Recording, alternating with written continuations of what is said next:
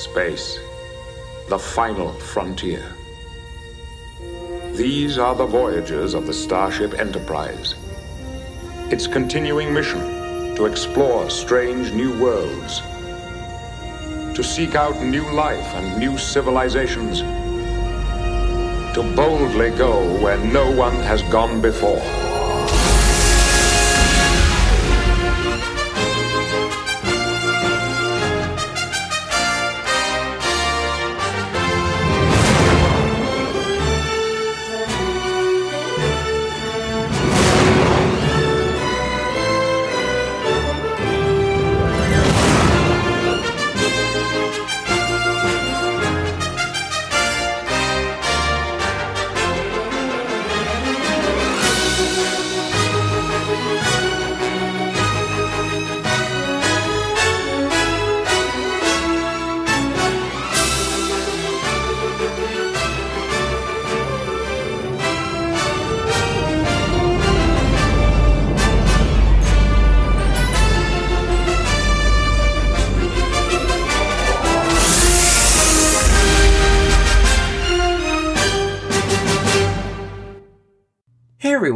This is 30 Day Trek. I am your host, Luke Adant, and in this episode, we are covering from The Next Generation, the second episode of the fourth season, Family. This is the one where, after the events of Picard's assimilation into the Borg, the destruction at Wolf 359, and the near assimilation of Earth, as the Enterprise undergoes repairs in dry dock, Picard decides to go home to La Barre, France, for the first time in 20 years and visit Robert, his bitter, Luddite winemaking brother, his sister-in-law Marie, and his young nephew René. Back on the ship, Worf deals with Sergei and Helena Rajankos, the human couple who adopted Worf and raised him on Earth, and Beverly, upon retrieving some old items in storage, finds a holographic recording made by Jack Crusher, her late husband, for Wesley. The main focus is on Picard as we see the strained relationship between him and his brother, and Jean-Luc considering leaving Starfleet to take a position running a project to raise a subcontinent on the ocean floor. Throughout the episode, we find out about Picard's home life and childhood, how Robert took after their father, who is determined to uphold and preserve the traditions and way of life of the Picard family in maintaining a vineyard and make wine, and that Jean-Luc was the brash, gregarious adventurer who always looked to the future. And while he tells Deanna at the beginning of the episode that he's all better, you can see that Picard is still processing the trauma of what happened to him, which comes to a head when Robert pushes him too far. Why do you walk away? That isn't your style. Tired of fighting with you, Robert. Tired? That's right. Yes. Tired of the Enterprise, too? The great Captain Picard of Starfleet falls to Earth, ready to plunge into the water with Lewis. That isn't the brother that I remember. Still, I suppose it must have seemed like an ideal situation, Local boy makes good. Returns home after 20 years to hero's welcome. I'm a hero. Of course you are. Admit it. You never settle for less than that, and you never will. That's not true. Cancel a parade? In your favor? No! I never sought that rubbish. Never sought president of the school valedictorian. Athletic hero with your arms raised in victory. Valedictorian. Arms raised in victory. You so jealous?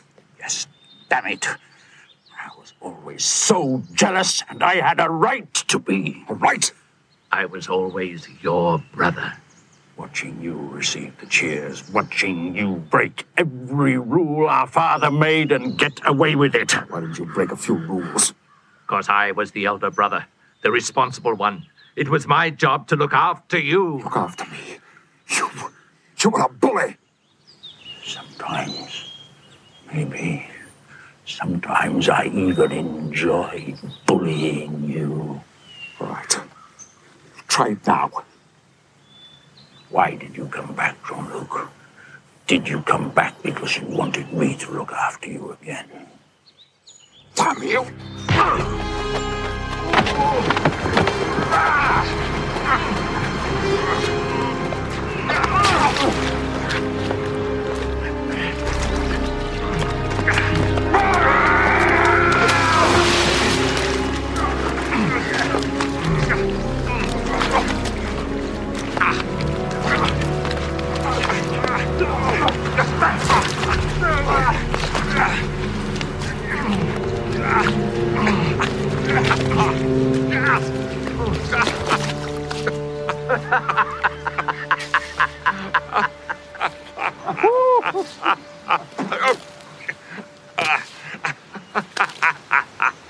You were asking for it, you know.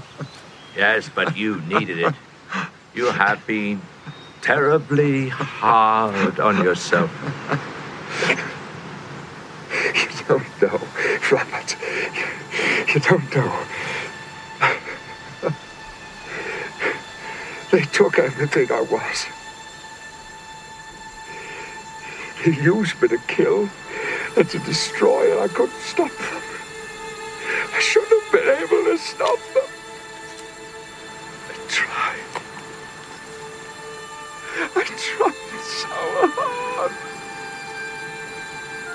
I wasn't strong enough. I wasn't good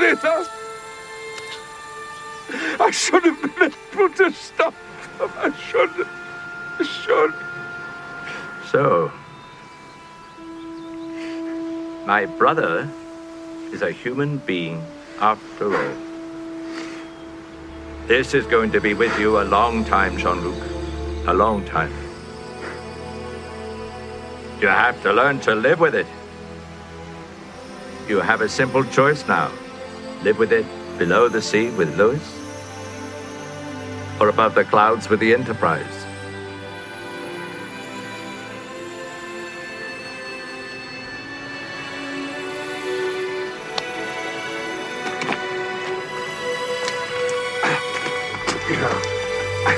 Right, after all. I think I didn't come back so that you could help me. You know what? I still don't like you, Jean-Luc.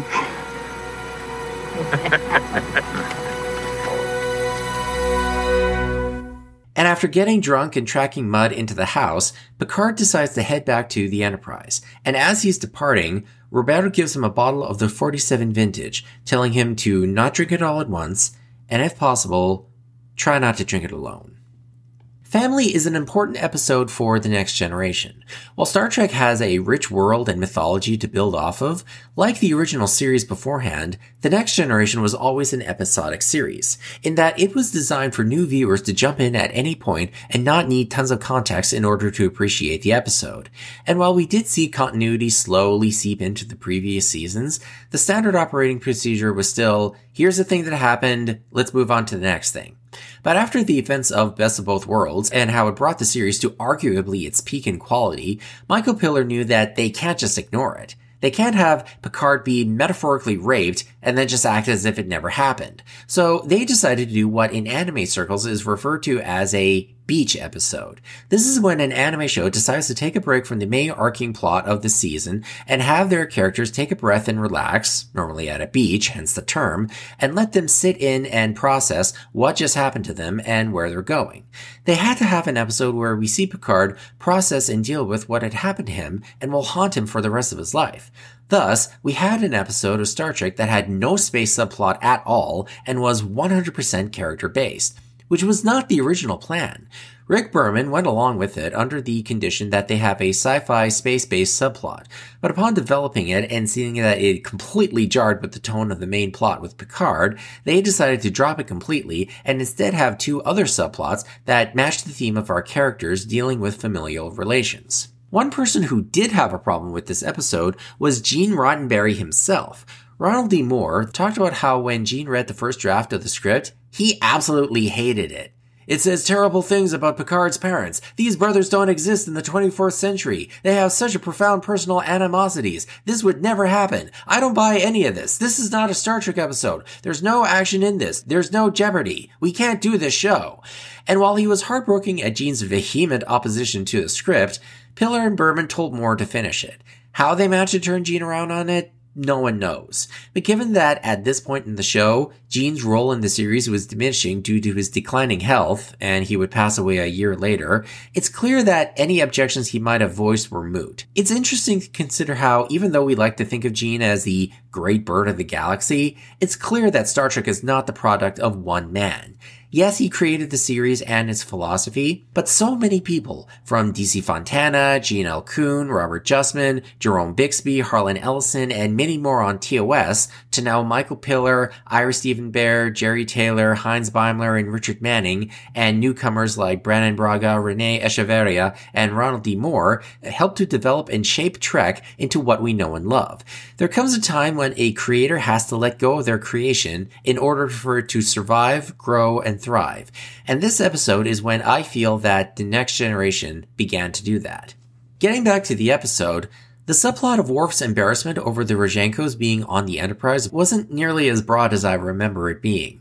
It was a nice balance of it being amusing and seeing Sergei wanting to see the insides of a Galaxy-class ship, and both of them worried about Worf after his discommendation from the Klingon High Council, as seen in Sons of the Father, which was Ron Moore's earlier episode. And the scene of Wesley in the holodeck, watching the hologram of Jack Crusher, has a wonderful poignancy to it. There are only two actual faults that I have with the episode.